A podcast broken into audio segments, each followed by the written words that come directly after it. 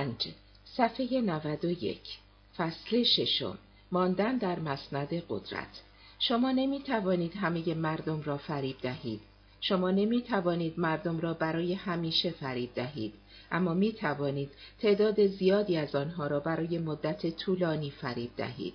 جیمز تربر کسب قدرت افتخار بزرگی است اما پایان داستان نیست مطمئن هستم شما دوست ندارید آخر و عاقبتی مشابه ادوارد پنجم داشته باشید که تنها دو ماه بر مسند شاهی نشست. لذت بردن واقعی از قدرت محتاج قدرت داشتن به مدت طولانی است.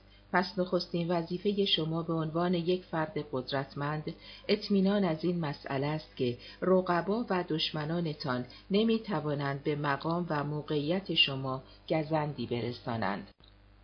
صفحه 93 پارانویا دوست مستبد اصلا و ابدا تحت هیچ شرایطی دچار این توهم نشوید که به قدرت رسیدن شما مترادف امنیت شماست و جانتان دیگر در خطر نیست. تازه حالا وقتش است که با یک حقیقت ترسناک مواجه شوید. هر کس که دوروبر یا دور از شماست تهدیدی برای شماست. غذای شما ممکن است مسموم باشد محافظ شما ممکن است آدم کش باشد و محرم اسرار شما و معتمدان شما ممکن است جاسوس باشند. آگاهی از اینکه زندگی شما و مهمتر از آن قدرتتان هر لحظه در خطر از دست رفتن است حقیقتی آزاردهنده اما مفید است. شما همیشه باید در حالت حمله و آماده باش باشید و به هیچ کس اعتماد نکنید. به خصوص امثال ریموند مرکادر لابد می‌پرسید این بابا کی هست؟ ریموند مرکادر یک کمونیست اسپانیایی بود که از طرف استالین معمور ترور تروتسکی شده بود. امیدوارم تروتسکی را دیگر بشناسید. نمی‌شناسید؟ همان رقیب سیاسی استالین که به مکزیک گریخت. مرکاتر با هویت جلی و به عنوان یک دانشجوی شیفته نوشته های تروتسکی به او نزدیک شد و از آن کلک قدیمی استفاده کرد. استاد بیاین ببینید تو این مقاله چی نوشتن. و وقتی استاد خم شد تا ببیند در مقاله چه نوشتند با یخشکنی که در جیبش مخفی کرده بود صاف زد وسط ملاج استاد. تروتسکی چند روز بعد به خاطر شدت جراحت مرد. مرکادر چند وقت در مکزیک آب خنک خورد و در بازگشت به شوروی از استالین مدال شجاعت و نشان قهرمان ملی گرفت. لابد فکر می کنید که چنین شرایطی باعث می شود که پاک از خواب و خوراک بیفتید و بعد از گذشت یکی دو ماه عطای قدرت را به لقایش ببخشید. امنیت و آسایش روح و جسم بر قدرت ارجحیت دارد برای رهبران ضعیف بله شاید. برای قدرتمندان هرگز. هرچند که هر کس باید در نظر شما مزنون باشد اما برخورد شما با آنها باید حرفه‌ای باشد. شما از هر شیوهی برای کشف حقیقت استفاده می کنید و از افشای ماهیت واقعی کسانی که آن چیزی نیستند که وانمود می کنند لذت می برید. صفحه 95 چگونه بفهمید چه کسی بر ضد شما توطعه می کند؟ مطمئن ترین شیوه این است که فرض را بر این بگذارید که هر کس ممکن است علیه شما توطعه کند. اما از آنجا که عملا امکان تمرکز روی همه وجود ندارد، بهتر است لیستتان را محدودتر کنید. حامیان شما نخستین گروهی که باید سخت مراقبشان باشید کسانی هستند که به شما کمک کردند به قدرت برسید.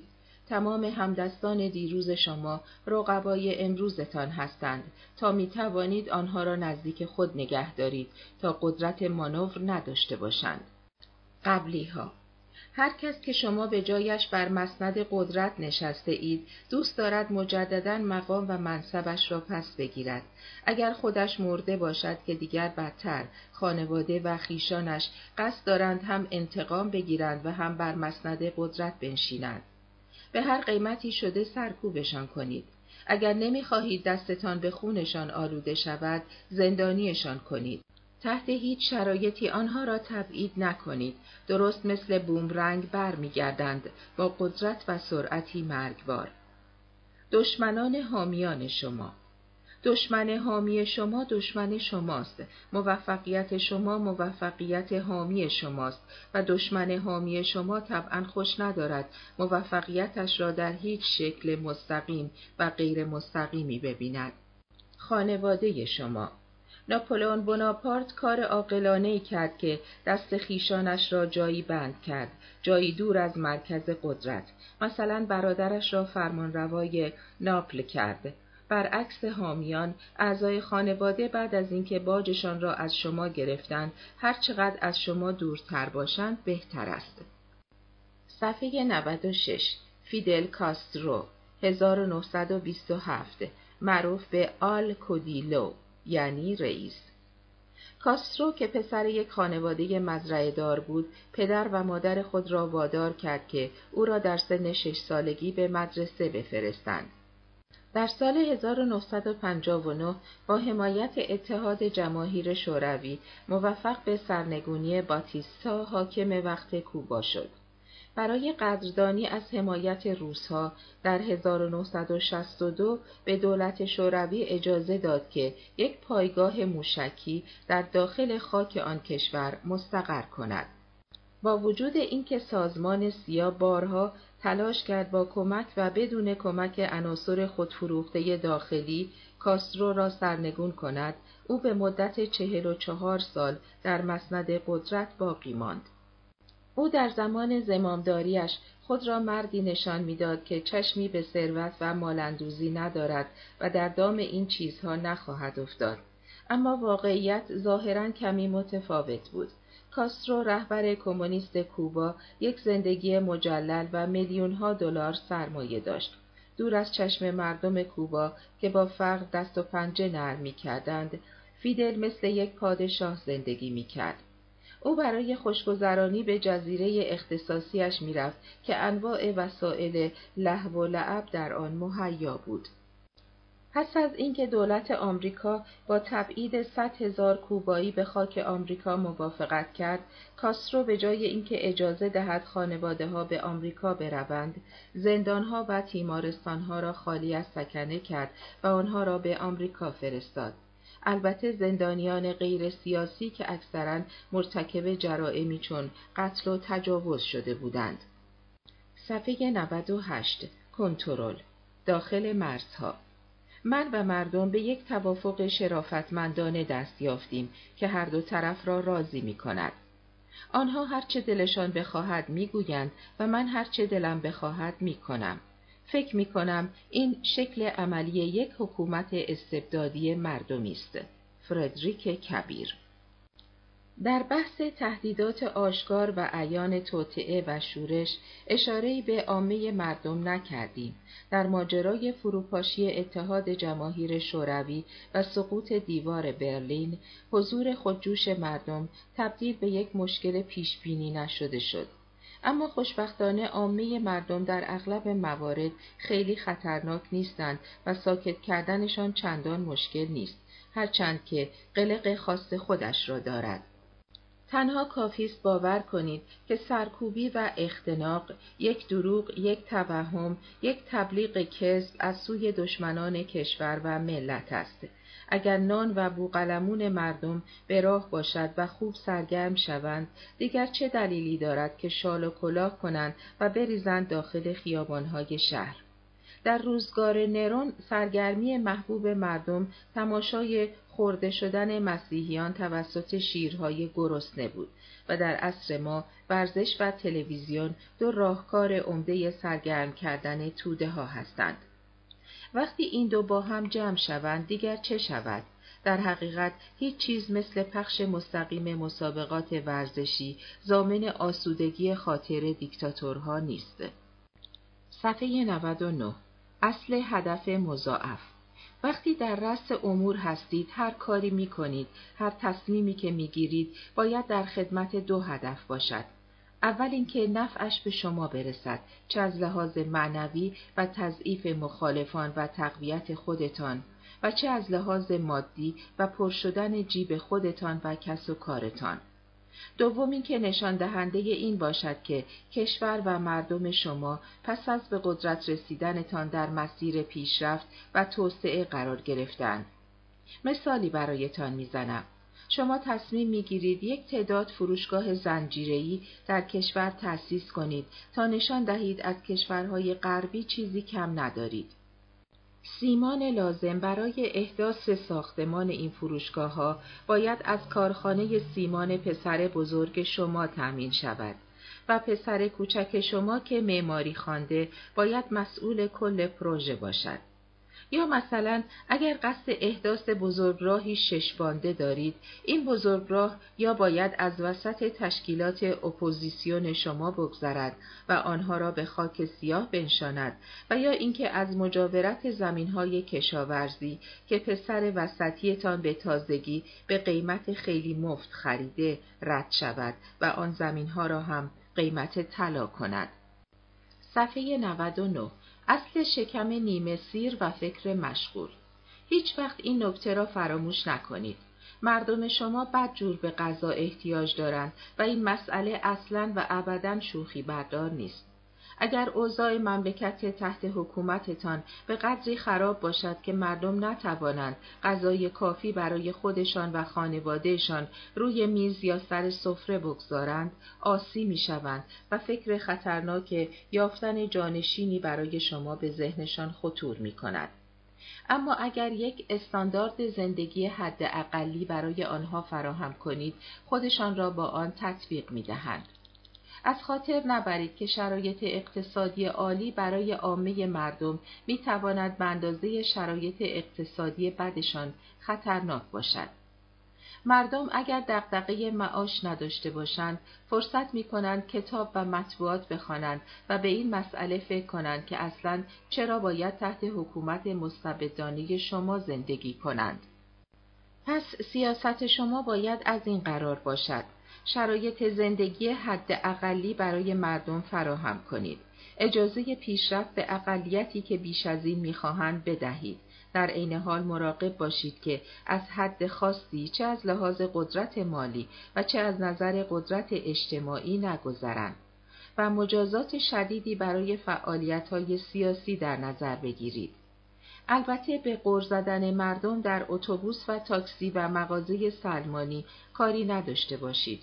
آنها را دچار این توهم می کند که از آزادی بیان برخوردارند و تاریخ نشان داده که عامه مردم آزادی بیان را به آزادی اندیشه ترجیح می دهند چون به ندرت با مقوله دوم سر و کار دارند.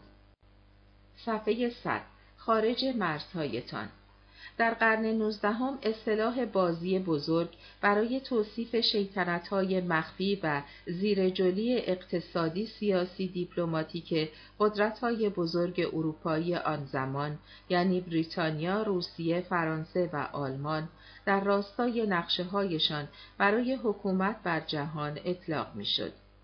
در این دوره انقلاب ها به پا شد، رژیم ها سقوط کردند، رهبرها ترور شدند پادشاهان و حاکمان دست نشانده منصوب شدند همه و همه به نام منافع ملی امروزه نیز بازی بزرگ ادامه دارد تنها تفاوتش این است که حالا با اصطلاح جهانی سازی از آن یاد می کنند. اگر می خواهید بر جهان حکومت کنید باید در بازی بزرگ خبره باشید. نفوذ خود را در سراسر جهان گسترش دهید. در بانک های معتبر جهانی حساب باز کنید و به مراکز کلیدی اقتصادی و سیاسی جهان کارمند بفرستید. صفحه 101 مجازات های نامعمول و بیرحمانه حتی با وجود تغذیه و تفریح کافی هم هر از چندگاهی باید آدمهای ناراحت و دردسرساز جامعه را ادب کنید. گای فاکس که در سال 1605 قصد انفجار پارلمان انگلستان را داشت پس از دستگیری و شکنجه به میزان کافی دار زده شد غرق شد و در نهایت چهار پاره شد. بله مجازات بسیار خشن و وحشیانه ای بود بسیار غیر انسانی ولی باعث شد خیانتکاران و دستندرکاران فعالیت های تروریستی قرن هفدهم حساب کارشان را بکنند و بدانند که موضوع شوخی بردار نیست. ایوان مخوف لقبش را مدیون مجازات های سنگین و هولناکش است. در یک هفته به دستور او شست هزار نفر ساکنان نوگرود سلاخی شدند. بعضی ها را در آب غرق کردند. دیگران را به سیخ و میخ کشیدند و به قولی سپوختند. بعضی ها را تا سرحد مرگ شلاق زدند و گروهی را زنده زنده پوست کندند. خب البته در زمانه ما عملا امکان اینطور قدرت نمایی ها وجود ندارد. شما دیکتاتور یک جهان متمدن هستید اما همچنان می توانید با وضع مجازات های سنگین برای گناهان کوچک قدرت نمایی کنید. مثلا ده سال زندان برای نوشتن مقاله انتقادی علیه یکی از ادارات دولتی درجه سوم کشورتان یا صد ضربه شلاق برای ترسیم کاریکاتور یکی از خیشان دورتان.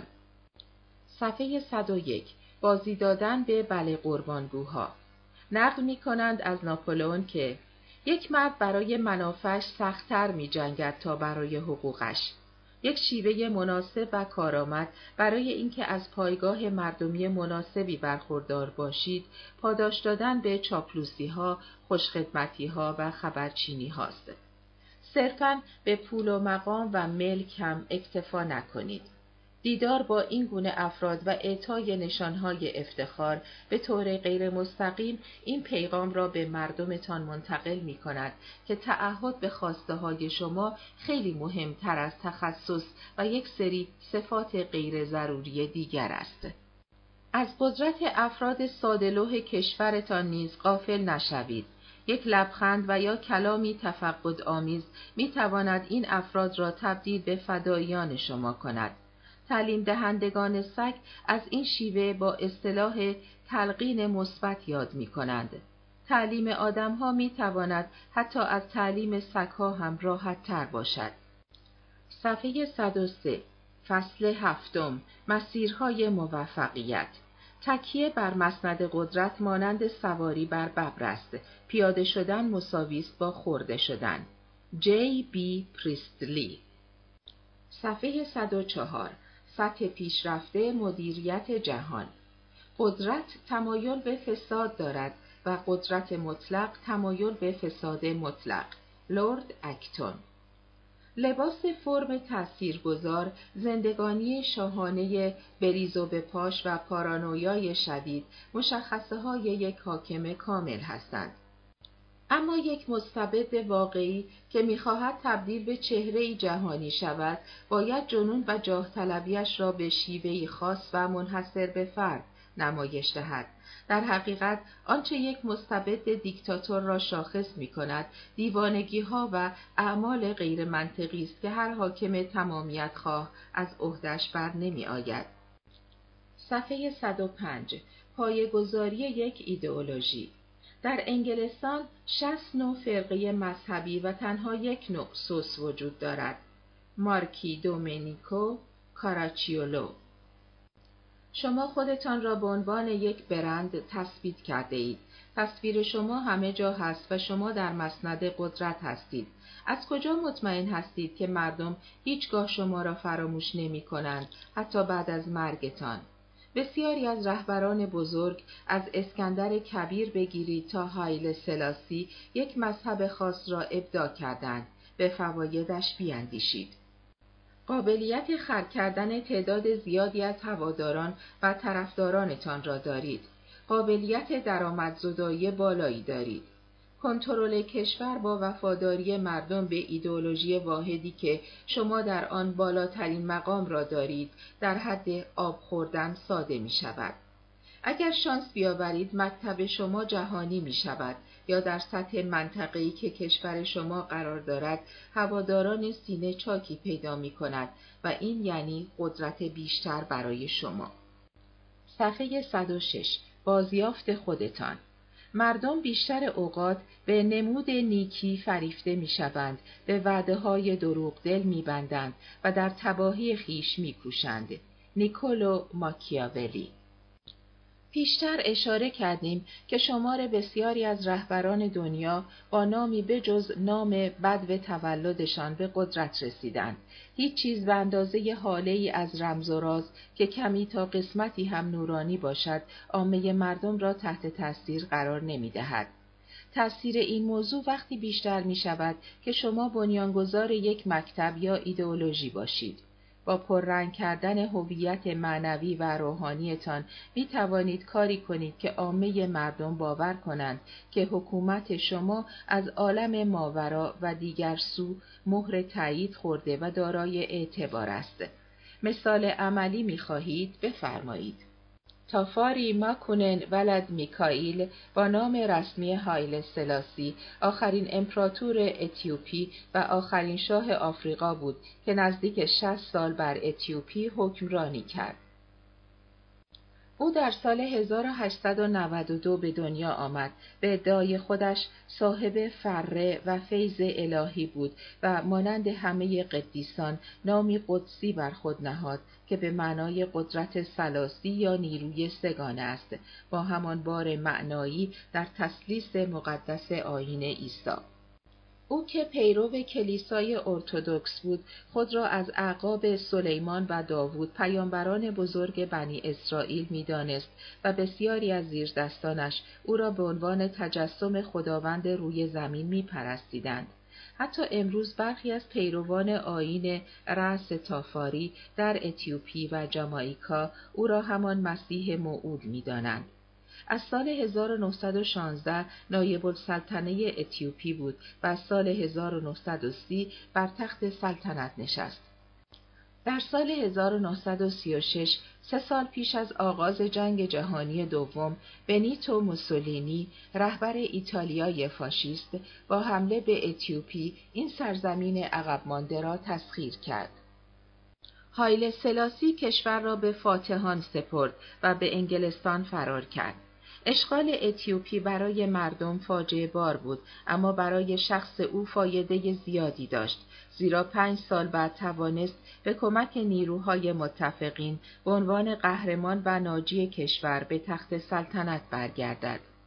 از آن پس او از یاوران گوش به فرمان غرب در آفریقا بود.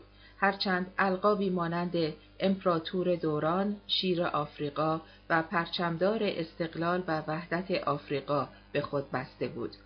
در اوایل دهه 1960 که لایه های ناراضی به ویژه دانشجویان با خواست آزادی و عدالت به میدان مبارزه آمدند، هایل سلاسی به سرکوب بیرحمانه اعتراضات فرمان داد و در نطقی اعلام کرد تا زمانی که حیات دارد قادر متعال زمام امور کشور را به دست او سپرده و پس از او نیز خداوند به مشیت خود عمل خواهد کرد.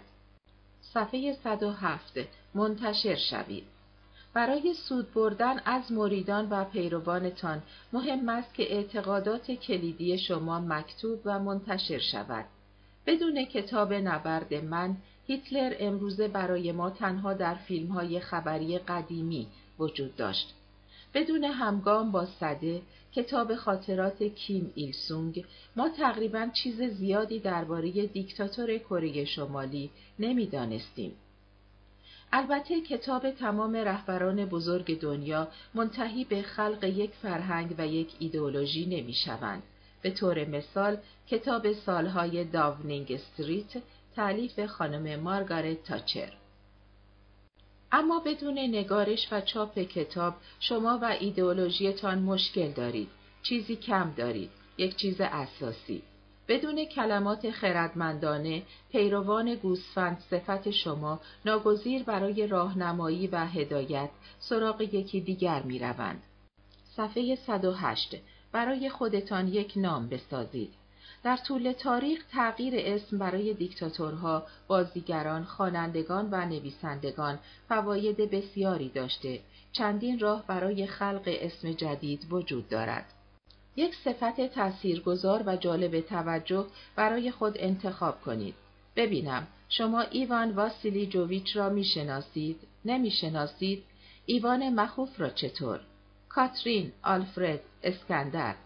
پتر بدون آن صفت کبیر می توانند هر کسی باشند و هر کسی در عرصه قدرت هیچ کس نیست. در میان این شخصیت ها رتبه اول مطمئنا به ولاد با دو صفت ترسناک و روباور و کاملا تاثیرگذار تعلق می گیرد. دراکولا و سپوزنده نامی را انتخاب کنید که نمایشگر قدرت شما باشد نشانگر پست مهم و تاثیرگذاری که دارید یا یک ویژگی بارز و درخشانتان. خلاق باشید. به دقت درباره تصویری که می‌خواهید در ذهن دیگران خلق شود فکر کنید. معنی کلمه استالین مرد فولادین است و معنی آتاتورک پدر ترک ها صفحه 109 پروپاگاندا دوست مستبد. حقیقتی که با نیت بد گفته شود موثرتر از تمام دروغهایی است که می توانید از خودتان در بیاورید. ویلیام بلیک تبلیغات یکی از هیجان انگیزترین ابزار یک مستبد است. خاطرتان باشد که حقیقت امری است کاملا نسبی. یک حقیقت همانقدر می تواند واقعیت داشته باشد که شما می خواهید. در یک نظام استبدادی هدف تبلیغات باید هرچه محدود کردن محدوده افکار مردم باشد. تبلیغات عالی می تواند شرماورترین دروغها را تبدیل به حقیقت مسلم کند و واقعیات مثل روز روشن را کذب و ساخته و پرداخته ذهنهای بیمار. همان گونه که جورج اورول در کتاب 1984 اشاره کرده، جنگ صلح است آزادی در بردگی است و جهل قدرت است. صفحه 109 کنترل رسانه ها حیاتی است. خرید قانونی و البته غیر مستقیم رسانه ها یک شیوه خوب و مؤثر در روزگار ماست. در سال 2003 گاز پروم شرکتی که ولادیمیر پوتین یکی از سهامداران آن است روزنامه معروف ایزوستیا و شبکه تلویزیونی NTV را که هر دو از منتقدان دولت هستند خرید. این موضوع منجر به خروج بسیاری از روزنامه نگاران و کاران مهم از این شبکه و روزنامه و تغییر رویه انتقادی این دو رسانه به ویژه در مورد جنگ در چچن شد. اینطور که می‌گویند دولت پوتین از زمان به قدرت رسیدنش تا حالا هر جا که می‌خواهد اعمال نفوذ کرده و کنترل داشته باشد به قول معروف گاز پروم را جلو میاندازد. خب البته اکثر دیکتاتورها توقیف و تعطیلی نشریات را ترجیح می‌دهند. مثل سوهارتو که عادت به توقیف نشریات داشت و در دوران زمامداریش به طور متوسط هر دو ماه دستور توقیف یک نشریه را داد. از آنجا که امکان ندارد بتوانید پریز تمام رسانه ها را بکشید، چند راهکار عملی و کارآمد برای برخورد با مطبوعات به شما توصیه می کنیم. در برخورد با رسانه ها چهره دوستانه و سمپاتیک و توأم با تنز از خودتان ارائه کنید. جذابیت ظاهری و خوشرویی تصنعی قادر به پوشش کلی از عیب و ایرادهای شماست. مشکلات دوران حکومتتان را بیاندازید گردن دولت و حکومت قبلی. خاطرتان باشد که رئیس جمهور موگابه چطور شیوع تاون در زیمبابوه را پای استعمار پیر نوشت آن هم 25 سال بعد از خروج بریتانیا از این کشور هیچ وقت اعتراف نکنید که یک دیکتاتور هستید. همیشه تاکید کنید که زمان مناسبی برای انتخابات دموکراتیک و آزاد نیست. بله، این حرف حال خیلی ها را خراب می کند. چون خوب می دانند زمان هیچ وقت مناسب نیست مگر اینکه شما صد درصد مطمئن باشید که برنده قطعی انتخابات هستید یا تنها نامزد شرکت کننده در انتخابات باشید یا رقبایتان چنان ناکارآمد و دزد باشند که مردم از ترس به قدرت رسیدن آنها برای رأی دادن به شما ساعتها در صف بایستند. از روزنامه نگاران دعوت کنید تا وضعیت را از نقطه نظر شما ببینند. عملا حرفی برای گفتن نخواهند داشت و آچمز می شوند. مراقب رسانه ها باشید اما از آنها نترسید. قدرت مطبوعات خیلی زیاد است اما قدرت شما برای سرکوبیشان بیشتر است. صفحه 111 مناسبت ها همایش ها و تجمعات ارائه اطلاعات غلط و اقراق شده درباره مشکلات دیگر کشورها راهکار خوبی برای تشدید حس حقشناسی در عامه مردم است. اما راهکار مؤثرتر برگزاری مستمر و مرتب همایش ها و تجمعات در حمایت از شما و حکومتتان است. فیلم های خبری دوران زمامداری هیتلر را ببینید و دقت کنید آن یونیفرم های یکسان و پرچم های در حال احتزاز و شعارهای میهن پرستانه افراطی چه شور و ولوله‌ای در جمعیت ایجاد کرده. خود هیتلر در کتاب نبرد من چنین نوشته تظاهرات عظیم توده‌ای مطلوب ماست. این رژه های صدها هزار نفری در دل افراد پست و کوچک این عقیده غرورآمیز را شعله‌ور می کند که اگرچه او کرم حقیری بیش نیست اما جزئی از اژدهای عظیمی است که روزی دنیای نفرت انگیز بورژوازی را به آتش می کشد. صفحه 112 او از 1893 تا 1976 انقلابی فرهنگی ما او با الهام از کتابهای رزمی چین باستان و کتاب هنر جنگ سانتزه موفق به شکست چیانگ کیاشک شد. ماو به درستی فهمید که همدلی جمعیت عظیم زارعان و کشاورزان با او رمز موفقیت انقلابش هستند او مدام از بیعدالتی اربابان و صاحبان زمین سخن می گفت. اعتقاد داشت دهقانان چینی مانند دریایی هستند که کمونیست ها می توانند مثل ماهی درونشان شنا کنند. با قوانین اصلاحات ارزی او به تدریج طبقه ملاکان را حذف و زمینها را در اختیار زارعان قرار داد. استراتژی جدید جهش بزرگ را معرفی کرد که مبانی ساده ای داشت و در آن از همه خواسته شده بود برای رشد سریع تولید تلاششان را دو برابر کنند. ایده ابلهانه پشت این درخواست این فرض باطل بود که تشدید کار می تواند جبران کمبود سرمایه را بکند. چینی ها فکر می اگر سه دوچرخه سوار ترک یک دوچرخه بنشینند چون سرعت رکاب زدن سه برابر می شود دوچرخه می تواند از یک بنز جلو بزند. چینی ها به طور مثال روی یک زمین زراعی سالی چهار بار کشت می کردند.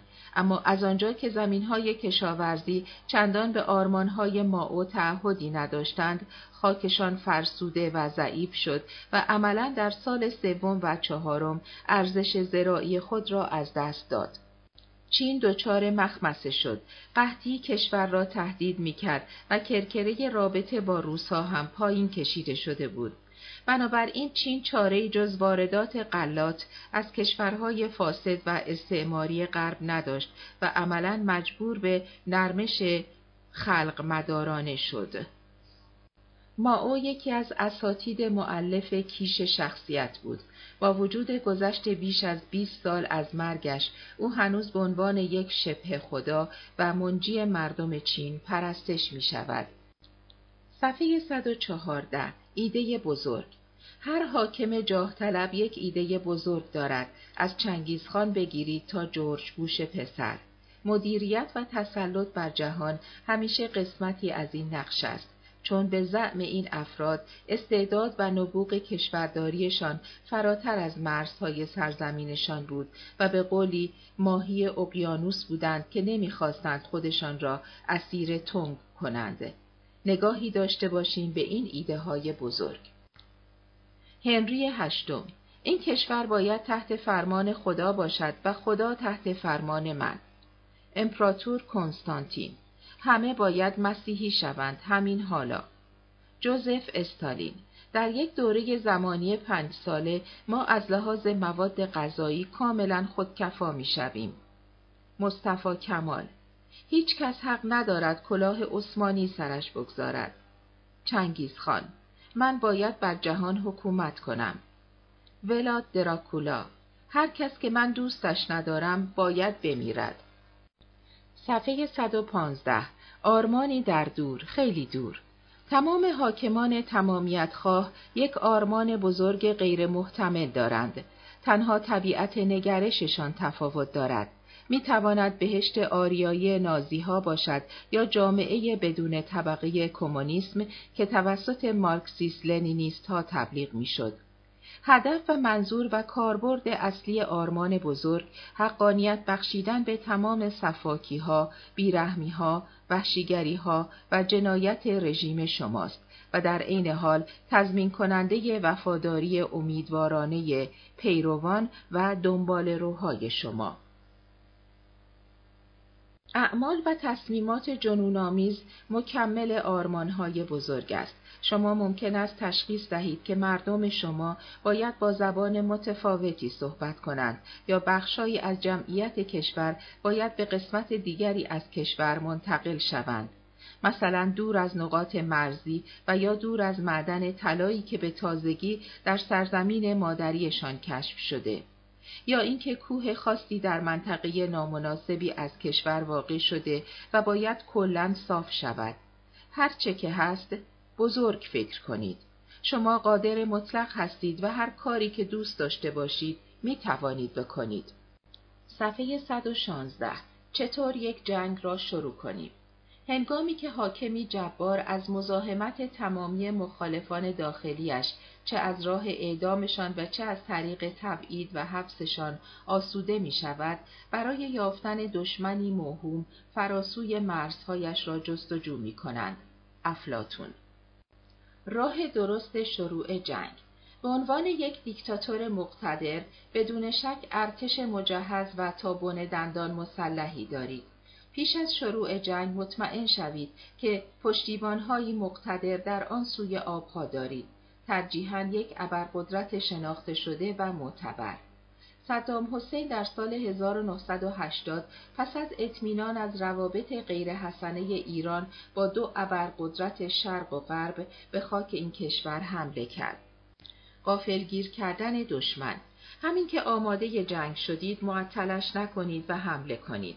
از دیپلماسی که معمولا بین دو کشور دموکراتیک مقدم بر جنگ است بپرهیزید. نام پراکنی، بحثای پارلمانی و سفرای ویژه همه و همه فقط باعث اطلاف وقت می شوند. مگر اینکه از آنها به عنوان یک تاکتیک تأخیری برای آماده سازی و تجهیز ارتشتان استفاده کنید. همانطور که هیتلر در حمله به هلند و بلژیک از این ترفند استفاده کرد. مدارا در سیاست تا وقتی توصیه می شود که در جستجوی یک چماق مناسب هستید. ضمنا خاطرتان باشد مناسب ترین زمان برای حمله به یک نفر زمانی است که پیژامش را پوشیده، کاکاویش را سر کشیده و آماده رفتن به بستر است. شیوه غلط شروع جنگ هیچگاه در هیچ شرایطی رسما اعلام جنگ نکنید. اختار ندهید، هشدار ندهید و تحت هیچ شرایطی نگویید که وارد جنگ شده اید.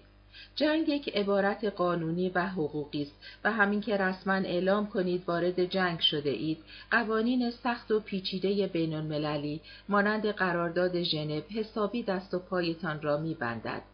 خاطرتان باشد در جنگ هیچ چیز به اندازه گفتن حقیقت به شما لطمه نمی‌زند. جنگ کدام جنگ؟ اگر رسما اعلام جنگ نکنید می توانید برای ماجراجویی که شروع کرده اید هر نامی که دوست دارید انتخاب کنید. عبارتهای جایگزین مثل برخورد مسلحانه، بحران، تنش، کشمکش، ناآرامی، درگیری مرزی و درگیری های نظامی کوچک. یادتان باشد تحت هیچ شرایطی نباید نیت واقعی خود را افشا کنید. حتی برای مردم خودتان. نیت واقعی شما چیست؟ تصاحب چیزی که متعلق به دیگران است. صفحه 118 ساخت امپراتوری خودتان حال امپراتوری چطور است؟ آخرین کلمات جورج پنجم در بستر مرگ وقتی به قدرت رسیدید و توسعه قدرتتان را شروع کردید متوجه می شوید که توقف کار سختی است اولین فتح شما اشتهایتان را برای فتوحات بیشتر باز می کند. ناپولئون، هیتلر و اسکندر کبیر این موضوع را خیلی خوب می دانستند. به محض اینکه یک لشکرکشی با موفقیت به پایان می رسید به این فکر می کردند که هدف بعدی لشکرکشی باید کجا باشد. البته اخبار بد و نگران کننده دیر یا زود از راه می رسد. برای شغل کشورگشایی نقطه پایانی وجود ندارد و هر چقدر نیروهای شما از خانه دور می شوند، قدرت شما کمتر و کمتر می شود. ادوارد گیبونز در کتاب ظهور و سقوط امپراتوری روم به این نکته اشاره می کند که تمام امپراتوری ها دیر یا زود به پایان کار خود می رسند. بله این سرنوشت محتومی است. اما اگر عمر امپراتوری شما کوتاه بود ناامید نشوید. تا می توانید بچاپید و ارتباطتان را با حامیان قدرتمندتان قطع نکنید. بالاخره شما هم روزی جایی برای پناهندگی می خواهید.